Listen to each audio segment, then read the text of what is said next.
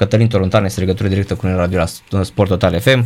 Uh, bună seara, bună seara Cătălin și mulțumim, Salutare Cătălin. mulțumim că ai acceptat să intri în direct cu noi. Bună seara! Narcis Drejan și Dragoș Borchin aici. uh, Doi olteni, atenție. Da, și în primul rând uh, nu o să vorbim despre, uh, uh, cum să spunem așa, să plângem pe umerii uh, presei, doar uh, o să te întrebăm uh, dacă tu crezi că um, sau te așteptai în ultimii 10 ani ca România să stea atât de slab în ceea ce inexistent în materie de presă scrisă, tipărită. Nu și nu e vorba doar de presă tipărită și niciun caz. E foarte bine ce spuneți voi. Niciun caz nu trebuie plâns pe umerii presei. Aici nu vorbim despre presă, aici vorbim despre oameni. Despre Exact. Public, de fapt. Exact. Un lucru e cunoscut în toată lumea asta. Fără presă nu ai fapte, nu ai acces la fapte. Dacă n-ai fapte, e ca și cum cineva ți-ar confisca libertatea. Fie ca cetățean. Sau, uneori, nu doar libertatea, ci și lucruri cu care tu te-ai obișnuit și care ți-au făcut bine de-a lungul vieții și care continuă să-ți facă bine. În ultimele câteva zile, după închiderea ediției tipărite a Gazetei Sporturilor, apropo, nimeni nu se opune progresului, dar toți cred că sunt datori să ne opunem nesimțirii. Foarte Uh, corect. Deci după închiderea tipărită, ediției tipărite a Gazetei Sporturilor, uh, am vorbit cu oameni care au avut abonament la gazetă și care erau evident supărați. Noi am luat telefonul de la colegile noastre de la abonamente și am simțit că e datoria noastră să, deși nu am participat în niciun fel la închidere, să le mulțumim acestor cititori pentru tot efortul pe care l-au făcut în anii ăștia ca să ne urmărească, să ne suporte cu erorile noastre, cu scăpările noastre, cu exagerările noastre. Și o să vă redau o singură, un singur dialog pe care l-am avut zilele astea cu un uh, fost ambalist în vârstă de 60 de ani, de etnie maghiară, din satul mare, uh, cetățean român, care ne-a spus că pentru el uh, Gazeta Sportul însemna o mare bucurie, nu se mai poate deplasa din cauza unui accident pe care l-a făcut la coloană în momentul în care uh, juca handbal și că atunci când suna poșta și era bucuria că știa că urmează lectura Gazetei Sporturilor. Și foarte interesant a spus, eu citesc, am 60 de ani, citesc Gazeta Sporturilor de 50 de ani și este ziarul cu care eu am învățat limba română. Eu ca maghiar am învățat ziarul limba, rom- uh, am învățat limba română cu ziarul Gazeta Sporturilor. Pentru că tata a povestit el și-a dat seama că nu mă îndemna româna, nu, nu-mi plăcea neapărat limba română, ca maghiar în satul mare, uh, mai ales dacă ne gândim un pic, vorbim despre uh, uh, anii 70, uh, era comunism, era, ne aducem aminte unii dintre noi cum era atunci în România, dar tata m-a luat uh, lângă el și umăr la umăr sfoiam Gazeta Sporturilor, îmi plăcea uh, sportul de pe vremea respectivă, îmi plăcea sportul și a, a simțit că mă poate captiva cu lucrul ăsta. Uh, asta e emoționant, dar nu nici, nici, nici pe departe unic, pentru că de fapt noi știm foarte bine că în istoria civilizației umane, în ultimele sute de ani, lucrul ăsta s-a întâmplat des. Uh, și românii care au mers către Italia sau Spania au învățat mulți dintre ei sau copiilor limba respectivă mai bine, citind ziarele respective și u- mai ales ziarele de sport. Iată un simplu rol al unui ziar de sport în viața unei comunități. Uh, fie că ea din România, din Spania sau din Italia. Foarte corect spus. Țin minte că în uh, 1995, 1994, 1993 primeam lecții la școală, la ora de limbă și literatura română. Una dintre teme era alegeți un subiect la alegeți un subiect din presa uh, română și vă rog frumos mâine să mi-l prezentați și mie la școală. Și asta făcea într-adevăr ca românul să capete, să aibă și cultura de a citi ziarul, de a învăța să citească ziarul, de a avea știrile și de a scăpa cumva de, uh, hai să spunem, uh, o, cum să-i spun, mai bine de această, hai să-i zic, uh, mai degrabă o, mm, nu i-a zice cenzură, i-a zice mai degrabă i-ar, i-ar fi dezvoltat și mai mult capacitatea de, capacitatea de a scrie literar, de a scrie corect în primul rând. Cred că asta era cel și mai de important. a înțelege nevoia de a fi informat. E, e, Și de a asta, înțelege nevoia de a, afla- de a ajunge la adevăr și la fapte. Da, e foarte Corect. important. Uh, nu contează că a fost concediat Olontan, e zero. Acest, această informație este zero față de felul în care a fost închisă ediția tipărită a Gazetei Sportului cu câteva luni înainte de a intra în anul 100. În 1924, România existau trei țări, odată cu înființarea gazetei sporturilor, în toată Europa, trei țări care au, aveau cotidian de sport. Și toate trei au avut până de curând cotidian de sport. E vorba de Franța, de Ungaria și de România. Franța cu l'Echip, Ungaria cu NZT Sport și uh, România cu Gazeta Sporturilor. România nu mai are. Stau să mă întreb, oare cât de fraier suntem totuși ca societate?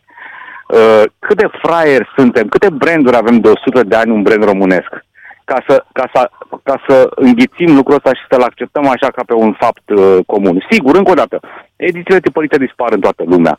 Uh, mai era însă un singur an. Nici măcar Uh, nu s-a acceptat să, să ne putem la revedere de la oamenii care ne-au, ne-au iubit atât de mult, nu pe noi, sportul, că asta e pasiunea uh, comună. Mai, mai aveam un singur an ca să, să ajungem la, la anul uh, 100. Uh, cum putem risipi oare ca societate uh, lucrurile astea? Că ele se duc și nu se mai întorc, fac parte din cultura noastră. Și mai e ceva foarte important. Un ziar de sport peste tot în lume, peste tot în lume, e un pic mai mult decât un simplu ziar de scoruri, da? Sau de statistică sau de goluri. Pentru că omul când intră pe un site de sport sau citește un ziar de sport, renunță la partea sa sceptică din fiecare dintre noi. El nu mai este uh, penelist, pesedist, uh, uh, nu mai este pro sau anti-bor, uh, nu mai este progresist sau conservator, el e microbist. El intră acolo ca să se bucure, ca să citească ceva și ca să dialogueze cu oamenii. Între ei oamenii dialoguează uh, cu jurnaliștii, cu vedetele lor și așa mai departe se creează un consens într-o societate care este tot mai puțin consensuală, care este pur și simplu uh, uh, disruptă în momentul ăsta, o societate fără, fără capacitate de a dialoga, că asta ne reproșăm așa ca oameni foarte des între noi, nu? Că nu mai avem puterea să-l ascultăm pe celălalt, nu mai avem răbdare. E, un ziar de sport e o, e o platformă de conversație, aprinsă, polemică, dar vorba lui Mircea Lucescu, polemica face frumusețea fotbalului, nu?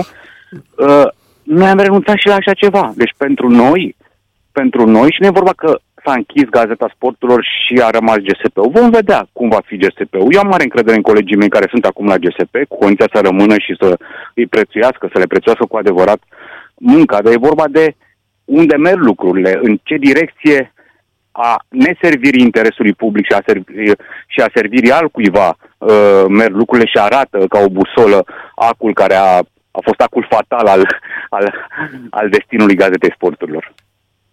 Da, foarte, foarte corect. Noi vorbeam aici mai devreme, uh, spuneam, domnule, cum, cum naiba o țară precum Burkina Faso să aibă 48 de ziare tipărite și România nu știu dacă mai are 5 ziare tipărite, sincer, naționale mă refer, că așa locale poate mai sunt câteva. Sunt, mai locale mai sunt. Mai da, sunt locale da, câteva, da. dar naționale Adică o țară cum e Burkina Faso, care are mari probleme cu drepturile omului, care este susținută de o gintă militară în momentul de față, are peste 40 ceva de, uh, de ziare tipărite care apar și care ocupă locul 58. Uh, e adevărat, noi suntem pe 53 în, într-un clasament al uh, libertății de exprimare a presei, deci sunt undeva pe lângă noi.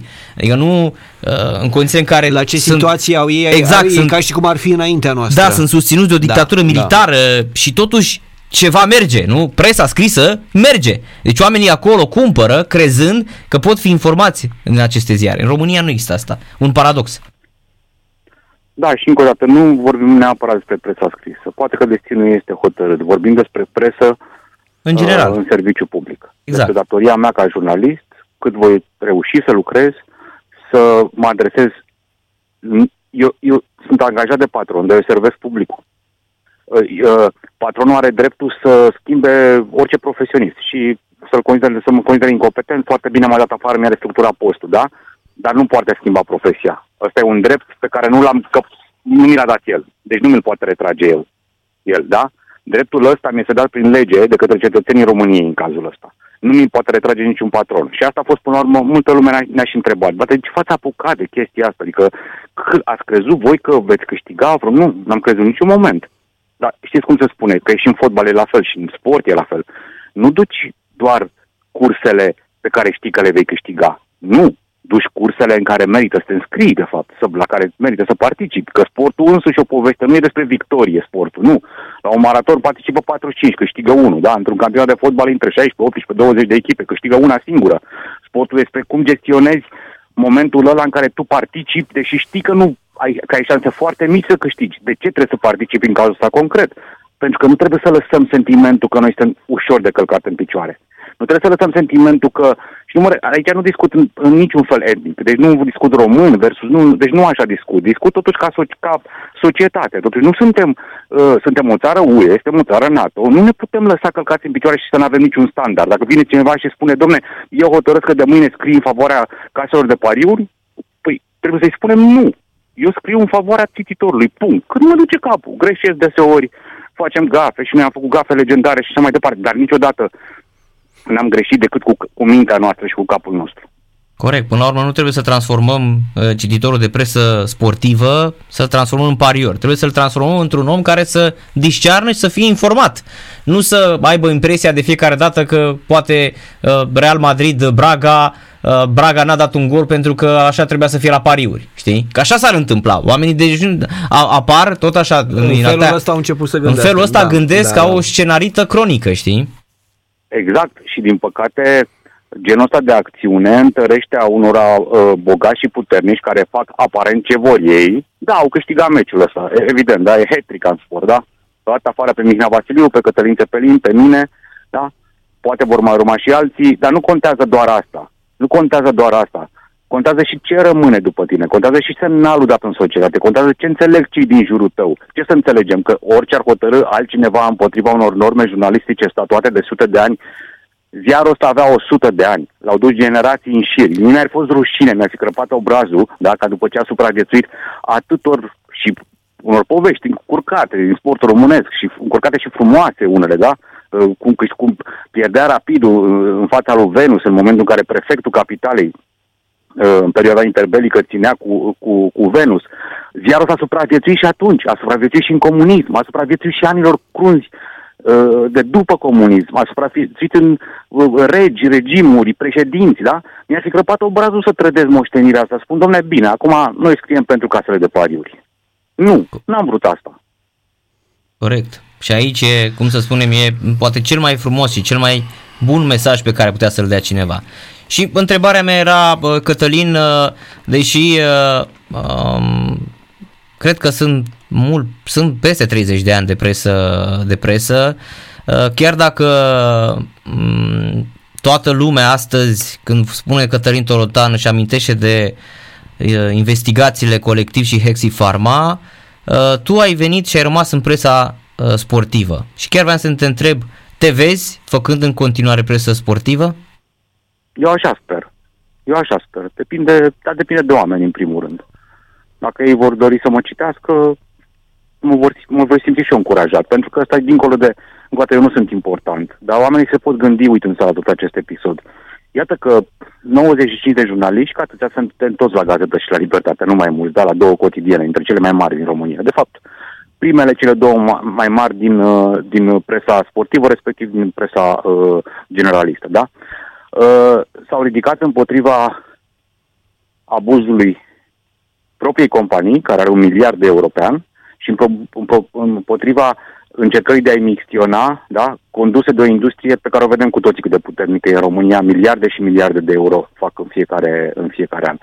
Uh, asta e o dovadă, nu care ne privește pe noi, nu, care îi poate pune pe oameni să-și pună următoarea întrebare. Și îi rog pe oamenii care ascultă acum să-și pună următoarea întrebare. Știu, e foarte bine să fiți critici cu jurnaliștii. Și exact cum spuneați foarte bine mai devreme, lăsați-ne pe noi ăștia centrale, că ne cunoașteți mai bine. Dar gândiți-vă, gândiți-vă la cei din orașele, județele dumneavoastră, uh, cât de greu le este. E foarte bine să fiți critici cu noi, să păstrați așa o distanță critică. Gândiți-vă însă, dacă nu e bine din când în când să acordați și prezumția de bună credință dacă nu e bine să credeți că oamenii chiar își fac uh, meseria, pentru că noi, ăștia 95 din București, asta am făcut, dar sunt foarte mulți în țară.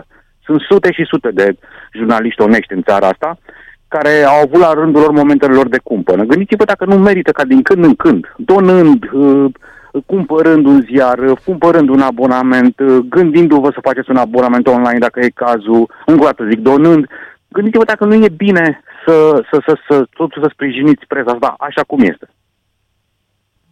Foarte corect. Până la urmă, probabil că și vidul legislativ uh, a condus la asta. Mă, mă uitam la legislația franceză, franceză, unde nu poți să închizi nicio franciză, nu poți să închizi niciun titlu. La Garder, când a vândut atunci uh, uh, tot ce era de vândut, nu a putut să renunțe la Le Parisien, pentru că legislația nu-i permitea. să renunțe la, la, la titlu. Și uite ce înseamnă până la urmă uh, autoprotejarea, autoprotejarea, da, da. nu intervină nicăieri. Stați un pic. Eu nu zic că nu are dreptul sacru proprietarul să facă ce vrea cu brandul lui, dar dacă brandul, așa cum spui și tu, este Le Parisien sau Gazda Sportul în România, deci anunță cu șase luni înainte, domnule, nu mai vreau să o țin, nu aș vrea să închid. Poate să-i vrea oameni care să, să, să, să vrea să facă lucrul ăsta. Da? Că am primit uh, zeci și zeci de telefoane de la oameni din sportul românesc, unii cu foarte, foarte mulți bani, care erau șocați, care au spus, domne, sună acum în Elveția, cât costă, domne, până la urmă povestea asta, că nu înțeleg ce se întâmplă. Poate că ăsta este unul dintre motivele pentru care s-a închis peste noapte. Pentru că în fața unor oferte și unei reacții a societății, poate că ar fi trebuit să reacționeze altfel. Eu sper însă ca să fie un caz, ok, l-am plătit noi, da, deocamdată uh, eu și câțiva colegi, uh, mergem mai departe, nu e nicio problemă, dar poate e un caz care, încă o dată, nu-mi doresc nimic altceva decât ca toți colegii mei jurnaliști să capete un pic de încredere față de situația de acum din partea publicului. Atât, nimic altceva. Am înțeles. Până la urmă, zicea și uh, Ovidiu Anițoaia foarte bine, bătrânește, românește, uh, m-am uitat pe registrul comerțului și am văzut acolo plus 500.000 de euro. Cum adică puteți să spuneți că e în pierdere gasta sporturilor? Foarte corect, băbește, românește, exact cum suntem noi, cu foaia în față, să vedem dovada. Și dovada, până la urmă, se vede că românul în continuare are încredere în instituțiile statului. Și se vede acolo, domnule, profit 500 de mii, registrul comerțului. Păi stai puțin, că nu suntem în pierdere. Și iarăși apar mii și mii de întrebări. Da, pe 500 de mii înseamnă uh, 12.000 de euro pe lună, nu? Exact. pe, pe, pe zi, îmi cer scuze. Pe zi, pe, pe zi. Pe zi da? Exact. 40 da? și ceva de mii pe, pe lună. Exact. Nu, nu, 1200 de euro pe zi. Pe zi. 1200 de euro pe zi. Asta înseamnă aproximativ. 4, cam 40 de mii de euro pe, pe, pe lună. lună. Pe, pe lună, da, da, da. da. Deci în fiecare zi, patronii acestui ziar câștigau 1200 pe zi. În fiecare zi. Da? În fiecare zi. În condițiile... Nu, n-a fost suficient. Bine. Bine. Da. Ce, ce putem spune? Dacă n-a fost suficient, uh, uh, au închis ediția tipărită și uh, și lasă site-ul. Eu îmi doresc pentru colegii mei să, ca site-ul să funcționeze, să meargă în continuare uh, și asta depinde de, de curajul lor în primul rând, cred. Bine, ar fi, cum să spun, o să chiar ar fi un șoc să, să închizi practic că unul dintre cele mai profitabile site-uri din România. La fel cum era și Gasta uh, Una dintre cele mai profitabile afaceri din România. Exact, exact, da.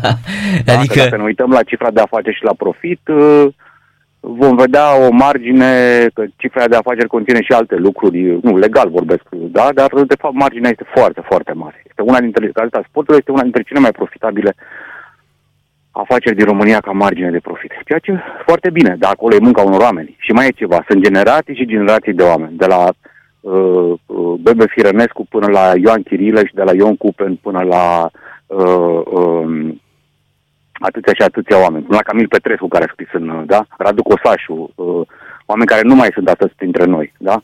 Fănuș, Vorba Fănuș unui, unui jurnalist. Uh-huh. Bine că nu mai e Radu Cosașu atât să vadă cum s-a închis gazeta noastră. Știi ce a spus uh, Radu Cosașu odată? Când îl tot băteam la cap cu Facebook-ul. Tot vorbeam așa și, și a zice, știți ceva? Zice, haideți să vedem dacă va ține Facebook-ul cât gazeta noastră. Da. Sunt curios chiar, dacă Facebook, Facebook va împlini 99 de ani. Minunat. Publicistul, scriitorul Radu Cosașu, excepțional. Excepțional, un om senzațional. Și mă gândesc aici la Fănuș Neagu, ca să mai aminti mai devreme.